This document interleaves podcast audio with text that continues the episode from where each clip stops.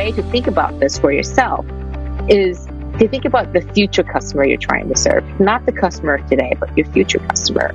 Because it's only when you think about the future that you're able to make the decisions and the investments and the sacrifices today to make that future come true. For the past two decades, Charlene Li has been helping people see the future. She's the author of six books, including her latest, The Disruption Mindset.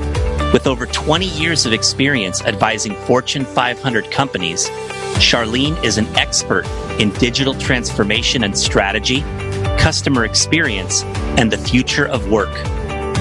In this conversation, she graciously offers her experiences and insights with the goal of helping you to see more clearly into your own future and to cultivate the mindset necessary to navigate change and growth. Get ready for the wisdom of Charlene Li. Welcome to Changing Lives Selling Knives. I'm your host, Dan Cassetta. There's a generation of entrepreneurs and business leaders out there right now who are positively impacting the world using lessons and skills that they first learned from selling Cutco knives with Vector Marketing Corporation. This podcast was created to share inspiring stories from Cutco's most prominent alumni and current leaders. On this show, you'll meet successful entrepreneurs, best-selling authors, superstar business executives, and transformational leaders from many walks of life. All our guests will have two things in common. One, they're all changing lives today through their work and their influence. And two, they all started out selling Cutco knives when they were younger. The lessons of the Cutco Vector experience are numerous, are compelling, and our real world concepts for business and life. Through hearing real life stories and hands on experiences, you'll gain insights that can help you in whatever it is that you do in life. Thanks for pressing play. Let's get on with today's episode.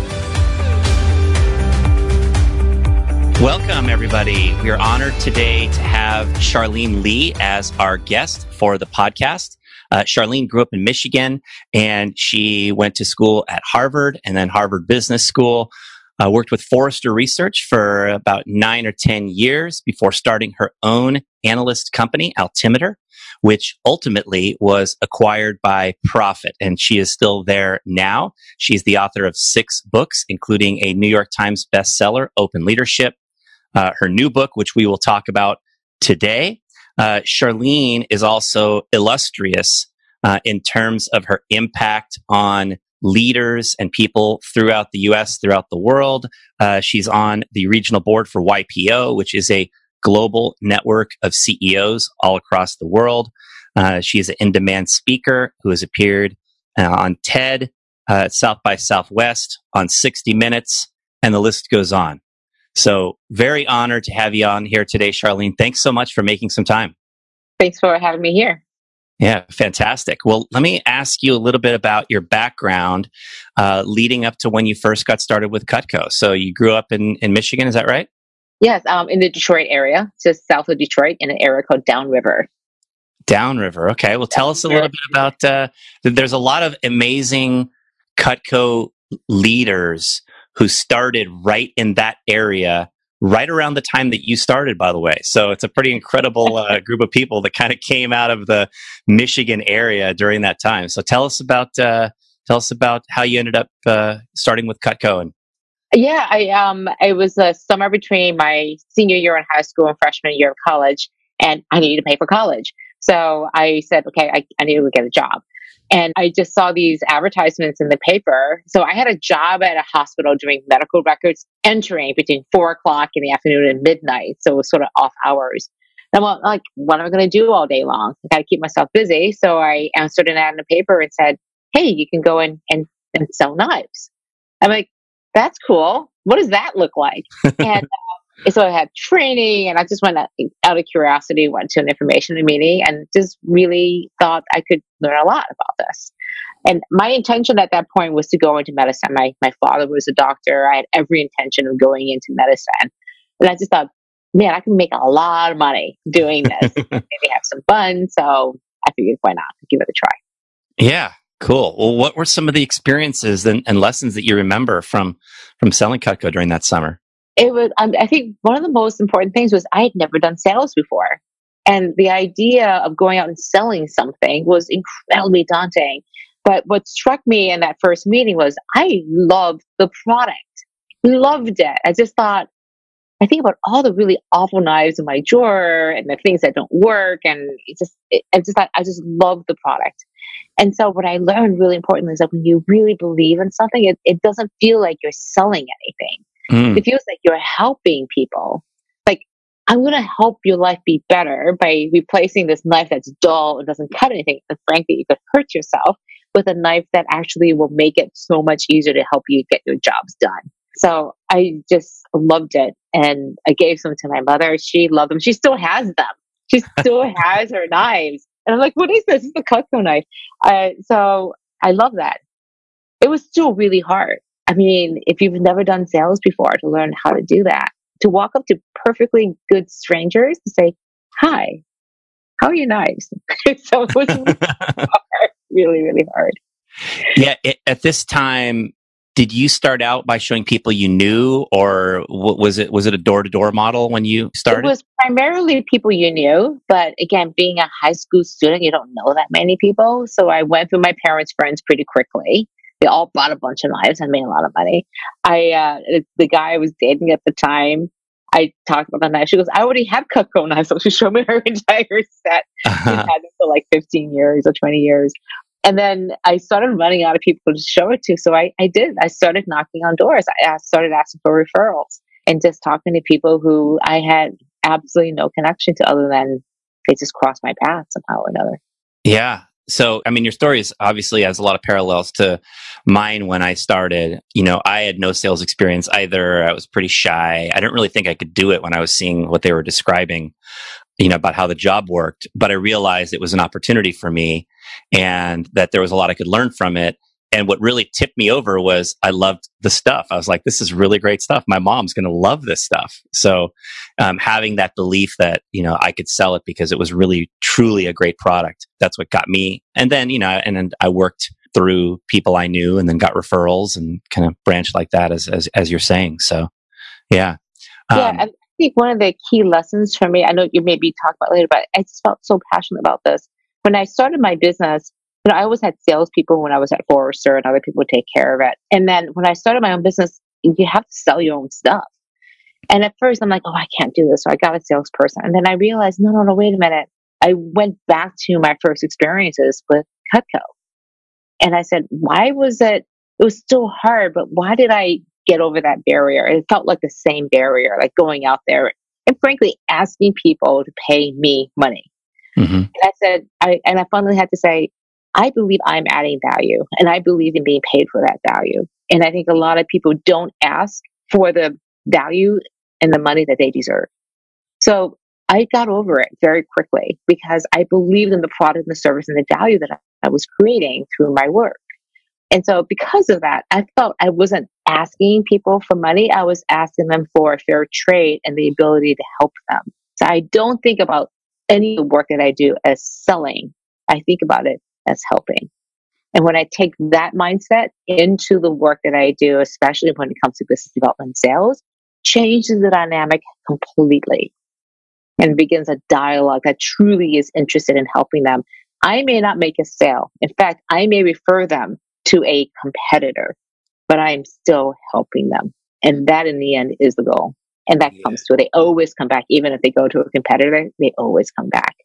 Wow, that, that's a brilliant insight that I feel like is what enables people who are great at influencing to become so great is that understanding deep down what we're influencing someone toward is is in their interest and and if it really truly is right uh, we understand that and it's much easier and, and, we're able to be much more powerful at influencing when we have that conviction in, in what we're offering to people. So, and I love that parallel you drew to starting your own business and having to quote sell because there's so many people that are going to listen to this podcast that are going to experience exactly what you just described as a new entrepreneur one day and are going to need to go through that experience. So that was cool. So you ended up, uh, you, you went to Harvard and later you went back for Harvard Business School. What did you do first for work? So out of college, I was uh, in management consulting. classic management consulting, big firm, a company called Monitor. Um, they were spin off Bain about five years, seven years ago. They were bought by Deloitte. But at the time, our there were only about 150, 200 people worldwide. Everybody fit onto one sheet on the phone list. and it was great because I was coming in as a brand new minted college student, knowing nothing basically, and getting a lot of hands on training. And after one year of working in Boston, decided to go to Amsterdam and live there for two years, working out of Amsterdam and London. Oh, wow. So you got to live in Europe for a while. That That's awesome. Yeah. And a very interesting time, about two or three weeks after I got there, the Berlin Wall fell. So took a train, went overnight to Berlin, walked around East Berlin, went through Checkpoint Charlie, doesn't exist anymore. And so it was great to be able to experience Europe on the ground at during such a momentous time. This was before the Eurozone. And I had a bag full of money, different currencies, and lots of stamps in my passport. And working in a small office, not knowing a lot of people, it would it really put me out there and out of my comfort zone. So early in my career, I had a lot of opportunities thrown at me because it was so hard it, because there were no people in the office. I got a lot of responsibility very early on, way before I, I deserved it, frankly, because they ran out of people. So I stepped up, was able to lead a case basically two years out of college. When it's usually MBAs who lead that, um, and realized very quickly I didn't know very much, and so which, that was a driving force for me wanting to go back to business school because I wanted to just upskill my my knowledge and level and get up to speed as quickly as possible. And frankly, being a woman and person of color, I realized it was going to be a struggle to succeed in the business world without some credentialing behind that. Uh, so if I wasn't going to get it just by the outwardly experiences, at least appearances, at least I would have it on my resume walking into a room that I knew at least the basics of business and there'd be some assurances that I would understand um, and be able to function in that executive role. Mm.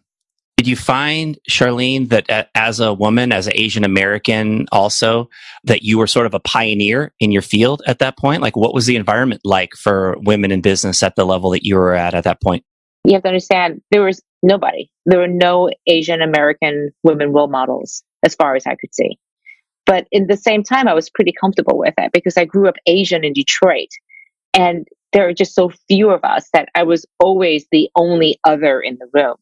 Hmm. So I kind of am, am, comfortable being an other, kind of throwing it, just my presence was disruptive. So just be additionally disruptive on that just felt very natural. And then on top of that, not only being Asian American women working in business, I went to Europe and they had absolutely no idea what to do with me. So I'm Asian American, American in Europe trying to do business with Europeans. And they were just like, what do we do with you? So they didn't know what to do with me. So they just said, are you adding value? And I'm like, yes, I think I'm adding value. And they asked me all the time, again, as a young woman too, I was 23 at the time, leading a case, but you couldn't tell how old I was, but they got the sense I was young, but they didn't know how young. If they had known that I was 23 and not maybe like in my late 20s or anything, I think they would have just lost it. And just, I would, my credibility would have been lost. And so I felt like through the early half of my career, I was too young. And then this magical place happened, and, I was too old. so this is like there's no right age. There's a tremendous ageism happening in business, and then there's the women thing and the minority thing. And so I just kind of gave up the ghost a long time ago, and just said, I'm not going to be concerned about that. I'm going to be much more concerned about the relationship I have with the people who I'm trying to help. And if they will accept my help, I will be here to help them. And they have to understand and realize that none of these other things, none of these superficial things, these contextual things can stand in the way of us developing a deep and meaningful relationship. Mm, awesome. Awesome. That's really cool to hear. Thank you for sharing that. So ultimately, your career journey led you through Forrester for many years and then to start your own company, Altimeter. And tell us about uh, the process of starting and building your own company. Yeah, I was extremely happy at Forrester. Like, fantastic. I was there for almost 10 years. People don't, and I'm in the technology space. You know, you don't stay at a company for that long. And I stayed through there through the whole dot com bust and boom and everything. And I, it's just a, it's a great job. It's a really good fit for me. What caused me to leave is I wrote a book and uh, my first book in 2008 and realized coming out of it that I didn't want to go back to just being an analyst. I wanted to think about things in a much more broad and holistic way. And I couldn't do that at Forrester. So I decided to leave and do something else. the hardest decision was to leave. I didn't know what I was going to do, whether I was going to join another company, join an agency, start my own business, but it was a decision I could no longer stay. And that was incredibly hard to do. Mm. But once that was there, once I did that, then I could figure out well, what do I want to do? And so I uh, went explored, talked to a lot of people, couldn't find anything, so just left, started my company kind of as a as a temporary thing, and then it just kind of grew from there. I learned so much from starting my first business, and so many things I would do differently, but I would never regret ever again that decision to leave. I'm very comfortable working in large organizations and medium sized organizations. I've been at my the company who eventually acquired us for four years. Again, that's not the typical path that an entrepreneur has, is that a lot of people like get in, go through their buyout, and then leave as soon as they can. I'm really happy with where I am. And partly because of the way that we structured, and partly because of the decision I made about who would actually acquire us. What were some of the, the lessons or challenges that you had in, in the early days of Altimeter that you were describing? I think the biggest one is um, it's a partnership. And so when you bring on people, it's great to talk about all the things you're going to do together. But inevitably, uh, paths change, people's objectives change, and you have to say, we're going to move on for very good and valid reasons on all sides. How do you separate? How you go about doing that is something you don't think about at the very beginning. And also, how will you make tough decisions? How will you have governance and process around these things? And we were just focused on the building part. We weren't necessarily focused on how do we resolve the conflicts. And I think the advice I give to people starting businesses or moving into the management role, it's all roses in the beginning. But inevitably, in every organization, there will come tough times where you have to have tough conversations. And be sure that when you're walking in with your partners, that you guys can have those tough conversations. Mm. Have a, a way to decide things when you don't agree. How will you decide when you don't agree? It's easy when things when everyone agrees. It's really hard when you don't agree. Who gets to make that decision? How do we make that decision? When a decision is made that you don't agree with, will you still support it 100%? Those are all things that you have to talk about, I think, and work out as your starting organization. I love that question. How will you decide when you don't agree? You know, when you're in a in a situation where you have other key partners around you in your business, even though you're the leader, there has to be some thought as to how you're going to decide. And I suppose it might be different with different decisions. Sometimes the leader might just unilaterally make the decision, but not usually, right? Usually we're going to kind of bring it to the organization to sort of let the answer sort of percolate up, right? Yeah. I like to say that the only decision I had 100% say over was where the office was located. Because, and I just went, darn it, I'm a working mom here. I had two young kids at home. It's going to be within three miles of my house. that's it. And everyone's like, okay, you went on that one. But that's it. Everything else, and when you're in a partnership, I may have the most equity, but I don't have 100% say. You got to bring everyone else along. Mm-hmm. And I think it's just setting the expectations that there will be a day when we don't agree. How will we disagree? How will we move forward? In some cases, some really, really deep seated disagreements. It's interesting. We worked it out. We worked it out eventually, but it was painful. And and so to have figured that out ahead of time before the situations came up would have been a really good thing for us to do as a partnership. Yeah, cool. That, that's a, a, really interesting thought. I, I, think that leads pretty well into uh, talking about your books because I know that some of the principles that uh, you have referenced here are referenced in your books. You've written or co authored six books New York Times bestseller, Open Leadership. Uh, you co authored Groundswell. And your newest book, uh, which is just releasing now, is uh, The Disruption Mindset Why Some Organizations Transform While Others Fail. And so let's talk a little bit about uh, about some of your writings and some of the key lessons that you feel are you would look at as uh, foundational lessons uh, from your experiences that, that, that you share with the world. So why don't you take I, again, that and run with it? Yeah, sure. A, a, a, key theme across all my books, and again, I come from a world of business strategy and technology, how technology is shaping business. And I think one of the biggest things I've learned is that it's never about the technology. I get asked, like, what's the bright new shiny object that we have to pay attention to? Is it quantum mechanics? Is it blockchain? Is it whatever else it could be out that's out there? And I'm like, you know, all those things are important, but if you look at the most disruptive companies, look at Uber. What new technology was involved? basically a cell phone. Just using location, just using it in, in a different way applied to a particular problem. And all of the every single one of the great new businesses that are out there that we are like hold up as examples of disruptive businesses, none of them are built on new like bright shiny object technologies. What they did is they understood relationships and how the relationships and power dynamics could be changed and upended. And the reason why it's disruptive is because relationships are changed, broken apart, and put together in new ways. That's why it feels so awful sometimes. Because we, we know that the relationship that we're so comfortable with is changing, but we don't know where it's going to end up. Hmm. So, all of those, that's how I look at the world of disruption.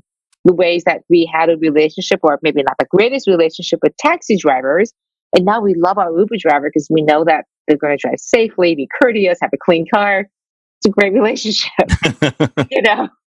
Makes me um, wonder why we ever put up with cabs. You know, every once in a while, I'm just like desperate. I just jump in a cab. I'm like, what was I thinking? Such a poor experience, and I feel bad for that. But then you go. I, I traveled recently to, I think it was Spain, and the Uber drivers were wearing suit and ties. I mean, they were dressed up and like professional, like professional drivers. The Uber drivers just driving their little cars. And so I look at how this level of transparency just reshapes relationships in so many and unpredictable ways.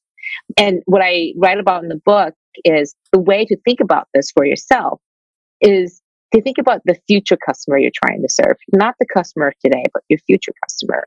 Because it's only when you think about the future that you're able to make the decisions and the investments and the sacrifices today to make that future come true.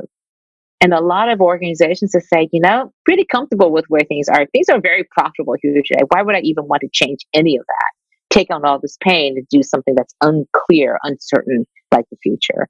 And I'm like, well, if you don't, somebody else will. And if you don't, then your customer is going to move on from you because you're just serving the same things and not acknowledging that even they are changing.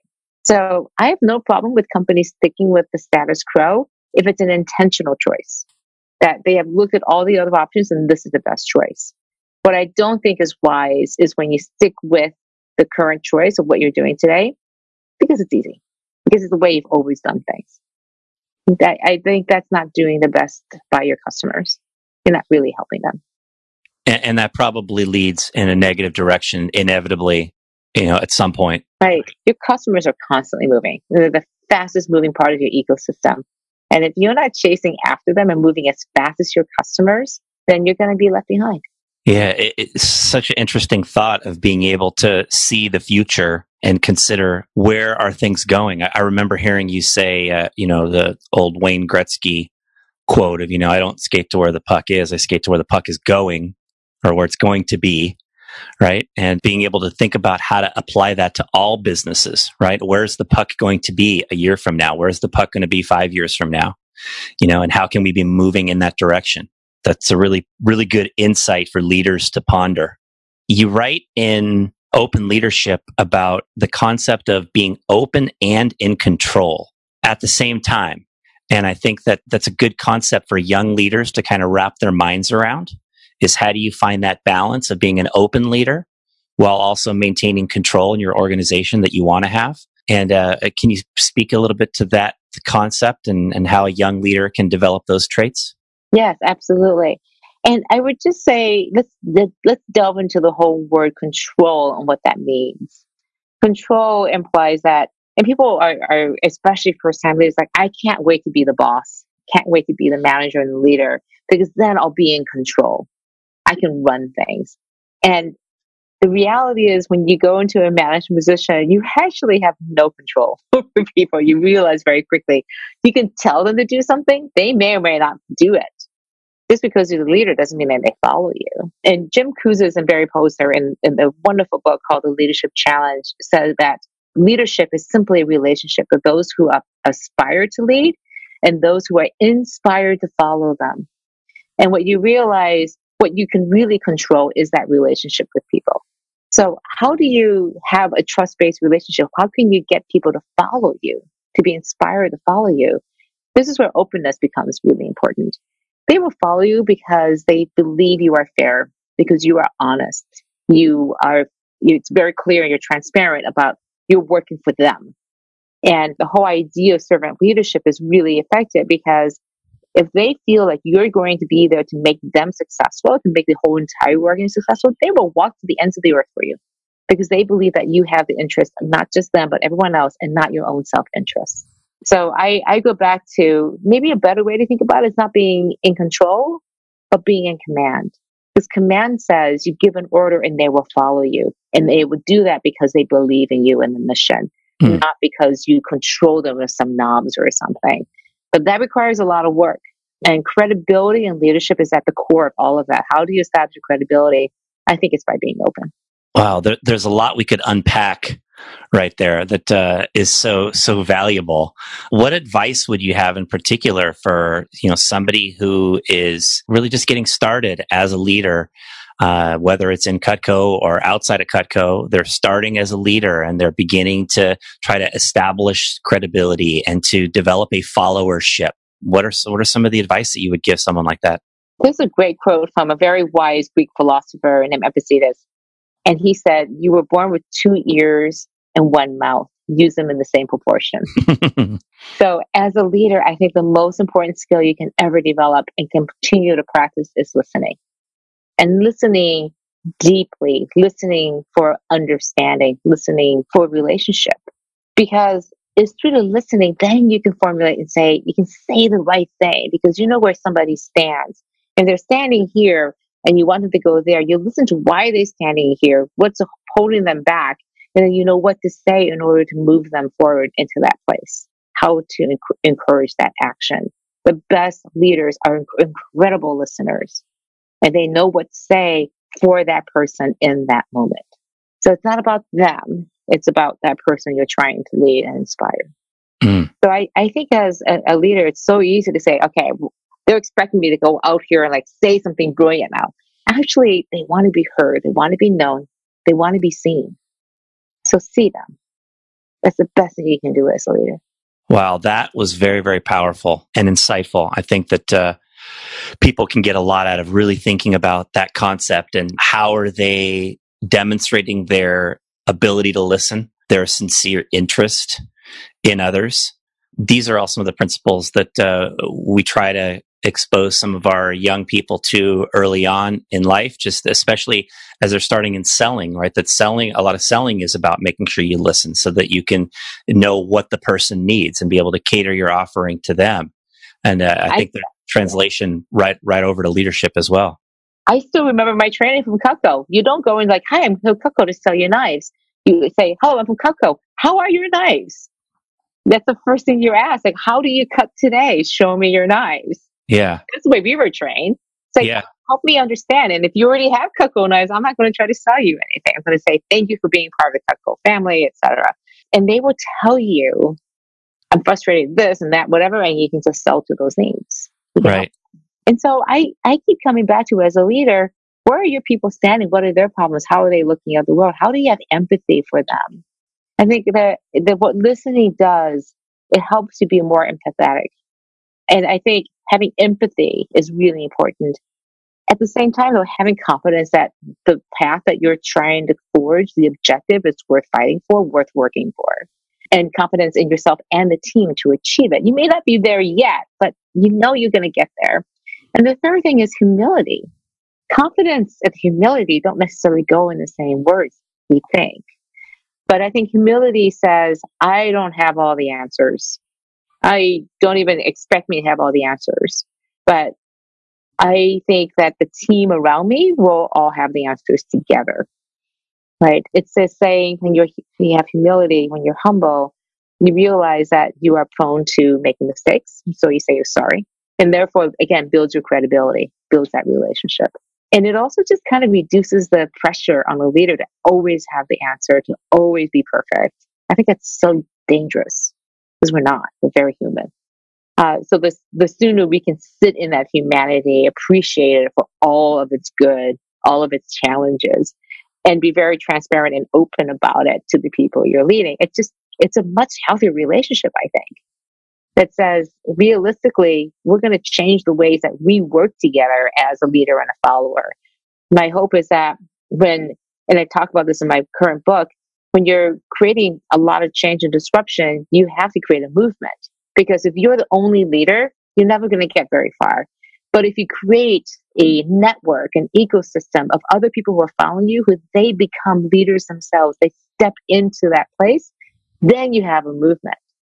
You have people who step move from being followers to leaders themselves and developing their own followership. Yeah.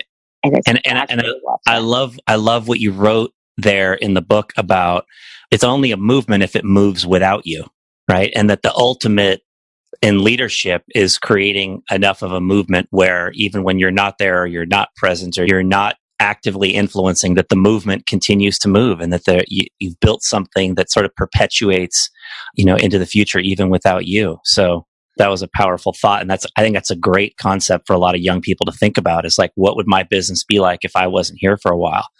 You know what would my organization be like if i wasn't here for a while? Is it moving without me? Yeah.